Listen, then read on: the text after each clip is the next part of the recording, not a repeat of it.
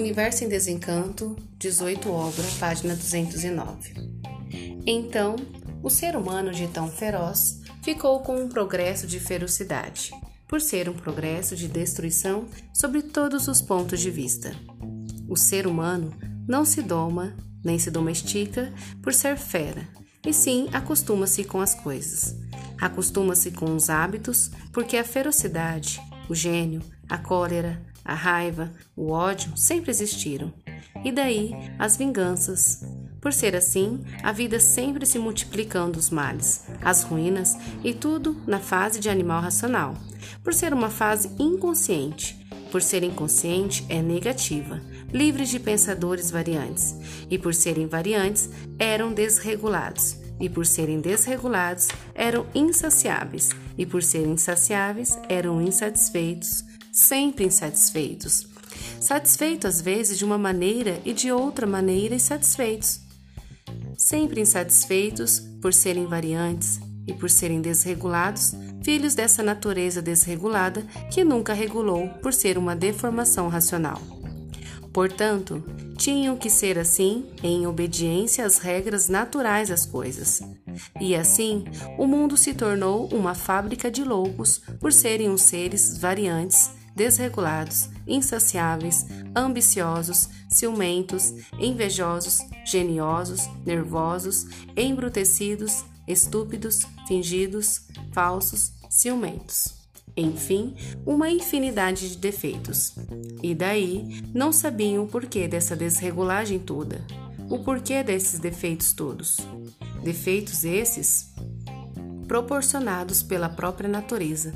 Depois, a matéria é de origem do mal, tinham que ser a si mesmo por serem matéria. A matéria é um ser do mal, e por isso, por si mesmo se destrói. Esquecendo as bases naturais das coisas, julgavam ser sempre aquilo que nunca foram, julgando sempre ser aquilo que não eram, vivendo de aparências, traindo a si mesmo e traindo aos demais, se iludindo aos demais. E assim, a vida chegando ao auge do desespero, todos sofrendo cada vez mais. Tudo isso pelo fator natural de serem de origem do mal e querer encontrar o bem no mal. Por serem inconscientes, nunca encontraram e nem poderiam encontrar. E assim, o mal se multiplicando sempre. Por serem inconscientes, fizeram do nada tudo ser, como coisa que o nada tudo fosse. E daí, os fracassos em cima de fracassos, por o nada, nada ser. E por isso, o nada acaba em quê? Em nada. E por não estar adiantando nada, multiplicando-se sempre o sofrimento. E assim, a vida se formou nesse pesadelo inexplicável, porque não conheciam a causa de assim serem, não conheciam a origem de assim serem. E eram assim, estavam assim, viviam assim e não sabiam o porquê eram assim, porque não conheciam a causa, não conheciam a origem. E hoje, todos os esclarecimentos e o porquê de tudo isso, por saberem e conhecerem com base e com lógica de onde vieram, para onde vão.